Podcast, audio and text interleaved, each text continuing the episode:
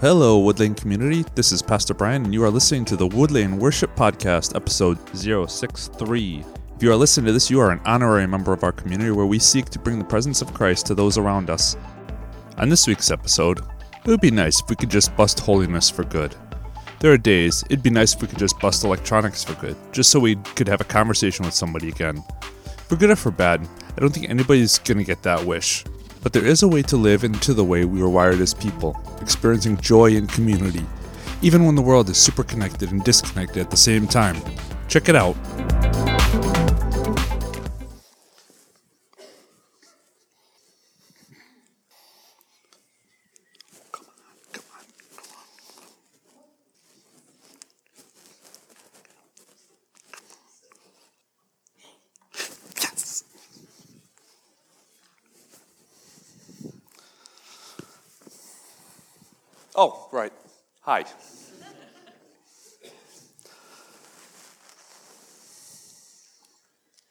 15 cigarettes a day cannot be very good for you.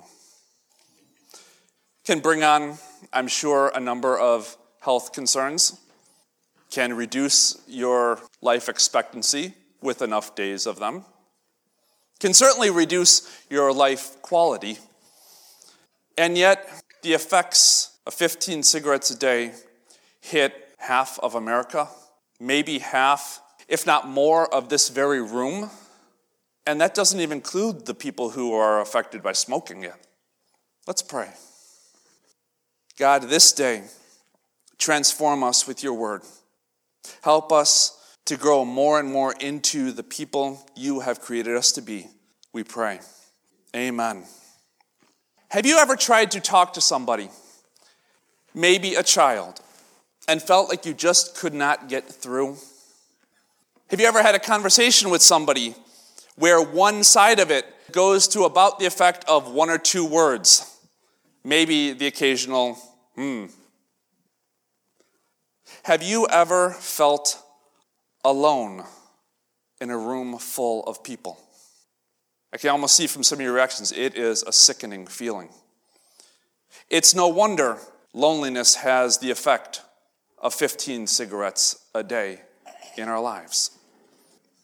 It pulls against how we were created, how God designed us to be. Not people who are lonely, who are in isolation, but people who are in community. The good news is, hope is not that far away. As we read from the passage Andrew so eloquently uh, referenced, Paul writes to a church, to a community in Colossians 3. As God's chosen ones, holy and beloved, clothe yourselves with compassion, with kindness, humility, meekness, and patience. Bear with one another. And if any of you has a complaint against one another, forgive one another. Just as the Lord has forgiven you, so you also must forgive. Above all, clothe yourselves with love, which binds together everything in perfect harmony. And let the peace of Christ rule in your hearts, to which indeed you are called to be one body. And be thankful. Let the word of Christ dwell in you richly Teach and admonish one another in all wisdom. And with gratitude in your hearts, sing psalms, hymns, and spiritual songs to God. And whatever you do, whether in word or deed, do everything in the name of the Lord Jesus Christ, giving thanks to God the Father through him. This is the word of our Lord. Thanks be to God. Now, I recognize you may scratch your heads a little bit and think, how is that passage going to connect to the idea of loneliness, which hopefully I've made the connection to the idea of smoking cigarettes? I promise it will all work out. And I promise it on two, I'm going to say universal truths about humanity. One is that it does not take a lot of living to at some point experience this idea of loneliness, of disconnection. And I'm going to probably use those two words interchangeably today. And the second truth is that you have probably experienced the frustration of somebody while you're trying to talk to them and they are doing this all day long and all and or even when somebody starts off a sermon walking down doing this and trying not to crash into the communion table. There will be a place I bet I could get even the most silent of you to give an amen in this message. Pay attention on that. But I'm sure you could say, yes, these phones are the bane of our human existence. This technology is evil. that wasn't even the spot I was going to hope for it, but kids these days insert rant about how life was better in the horse and buggy days when we used to write on stone tablets. Because our parents never had to deal with anything with us, did they? Oh, you didn't think I was just going to make this all a one sided thing now, did you? There is a place to recognize an irony to this whole direction that the world has gone. That the more connected we are, the more disconnected we become. Again, the idea of being disconnected, the idea of being lonely, the idea of being isolated goes against how God created us from the very beginning. From Genesis 2, where he writes, after he had created Adam, created the world, he looks at the situation, and the Lord God said, It is not good that man should be alone. I will make him a helper as his partner. We read even a few verses later about how God said, Let us create humankind in our image. Speaking of the community that is God, Father, Son, Holy Spirit. Whole different message there. I'm not going to try and break down the community of God. But we are designed, we are built with this desire for community into our DNA. Now, since I'm in this vein of universal truths as best I can put them, I'm going to share two about that I have learned about the generation coming up behind us. Those that are now getting married, having families. One truth. And you can decide to agree or disagree with these. You know, I'm not going to try and persuade you one way or another, but one truth, as best I can put it. It is a generation that values connecting through real relationships. More on that to come. It is also a generation that desires greatly to be a part of something bigger than themselves. Now, there is a place where technology fits into that. I won't describe how and all that sort of stuff, but the fact is, you could, wherever you are on the using technology line, you could try and swear off technology as the evil, as people these days who can't do the, anything but this, and they have the strongest thumbs in the world, but what about the other eight fingers? But I want to broaden that out a little bit to say that some people can wear, I will never have a Facebook account like some kind of badge of honor. But to go to that place, to say technology is evil, is akin to saying that paper is evil. Consider it. Paper has been used to write love letters and has been used to write declarations of war. Paper has been folded into paper airplanes by second graders and used as fuel for arsonists. Paper itself is neither good nor bad, it is just neutral. Technology is the same way. Technology can be good. Connecting through technology can be good. As we were getting ready for Easter, there were some things that I tried as far as advertising for the church, marketing for the church, that I had never done before. And I was able, at a moment's notice, to communicate with somebody in Missouri that I had never met before because I happen to have their cell phone. They know a ton more about how to prepare for Easter than I do and get real answers. Never met him. I'd call him brother just as fast as I'd call any other Christian. Obviously, there's the flip side technology can be used for evil. You can use your imagination on that. If your imagination cannot go there, I will just tell you technology can be used for evil as well. But all technology does, like paper, is reveal and amplify. what is on the human heart.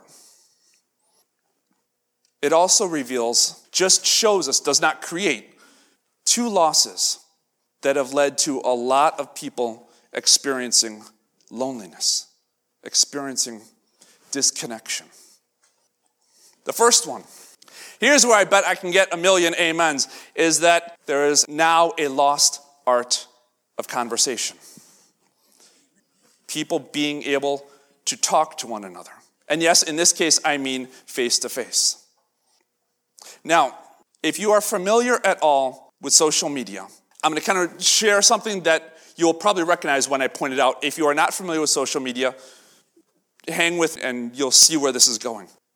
A lot of what you will see on social media is declarative, is statements about this is what happened today.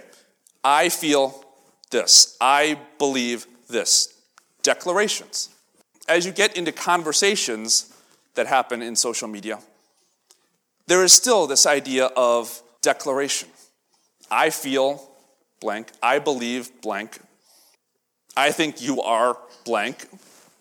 Even as you get into hot button topics, conversation becomes an exchange of mini monologues.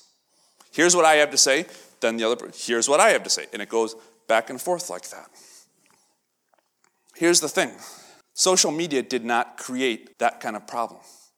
If you think about conversations, even face to face, they can have that mini monologue exchange to them. This is what I think. This is what I think. This is what I think. This is what I think. Back and forth. And ultimately, there ends up not being any growth, any development, any nurturing, any, if you're talking about a hot button topic, any resolution. It's just this back and forth of this is what I think, this is what I think, this is what I think, this is what I think. That is where the art of conversation gets lost. How do we bring that back? How do we start to learn how to have real conversations again? One tip, and again, this works whether you're on social media or whether you're face to face over a cup of coffee. Practice asking questions. That's interesting. Why do you think that? Hmm, tell me more. Simple, not difficult, but it requires, let's see, what did the Bible say? Humility, meekness, patience.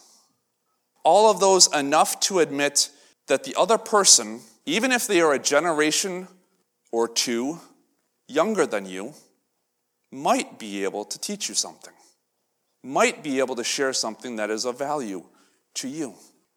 It also says, when we have the humility to do this, it says to the other person, You're important to me. What you think, what you are saying is important to me. It's not just, I'm not talking while you talk so that I can think about what I want to say when you get finished saying it so I can get back on my mini monologue. It says, I value what you're saying. You're contributing. Maybe we don't think of it so in such deep words, but that generation that I said that's coming up behind us that values real relationships, that for many of you guys is the generation of your grandkids.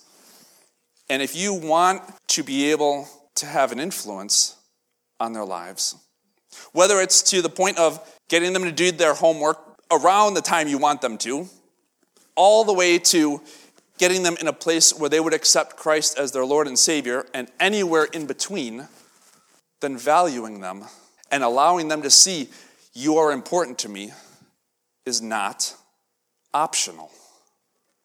The second loss that comes that creates this idea of disconnection, this idea of loneliness, is a lost art of confession.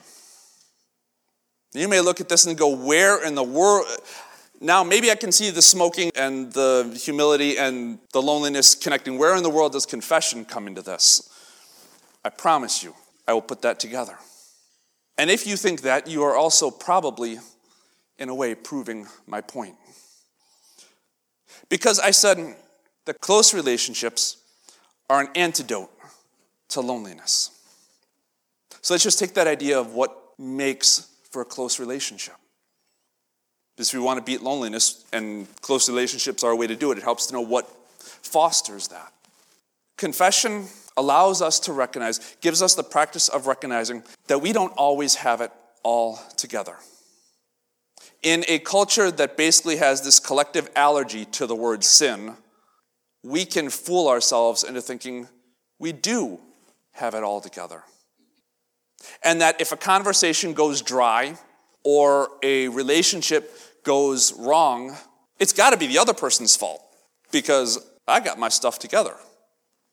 And when we practice that lost art of confession, of speaking to God and saying, This is where I have fallen short, this is where I've disobeyed you, this is where I need you to forgive me, it helps change our attitude toward other people.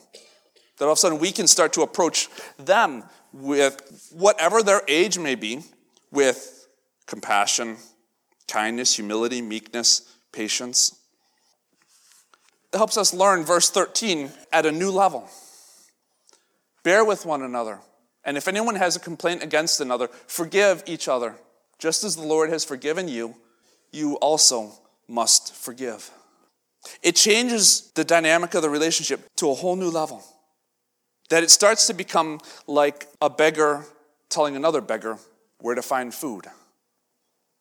It reminds us, because we don't have it all together, we can be honest about who we are to other people. And that generation coming up behind us, that speaks volumes. Your kids, your grandkids, wherever, wherever that you might be on that. Because another universal truth, they can spot a fake at a thousand yards. They know it. When you're putting on your Sunday best, they know it. And you know what? That's when you're going at arm's length. Want to break through that requires recognizing that sometimes we don't have it all together. And when we allow that to be a part of who we are and a part of how we present ourselves, we start being able to develop close relationships. The relationships that are the antidote to loneliness. So this week, practice, intentionally practice that lost art of confession to God. The good thing is, whatever you might have to say, God doesn't judge because He's heard, He's heard it all. I mean, you listen to the confessions that the people who were the authors of a book of the Bible, you hear some of their confessions, you think, man, they were Jerry Springer compared to me. Whatever it is you might have to share, God sent His Son to make sure it could be forgiven. Practice that.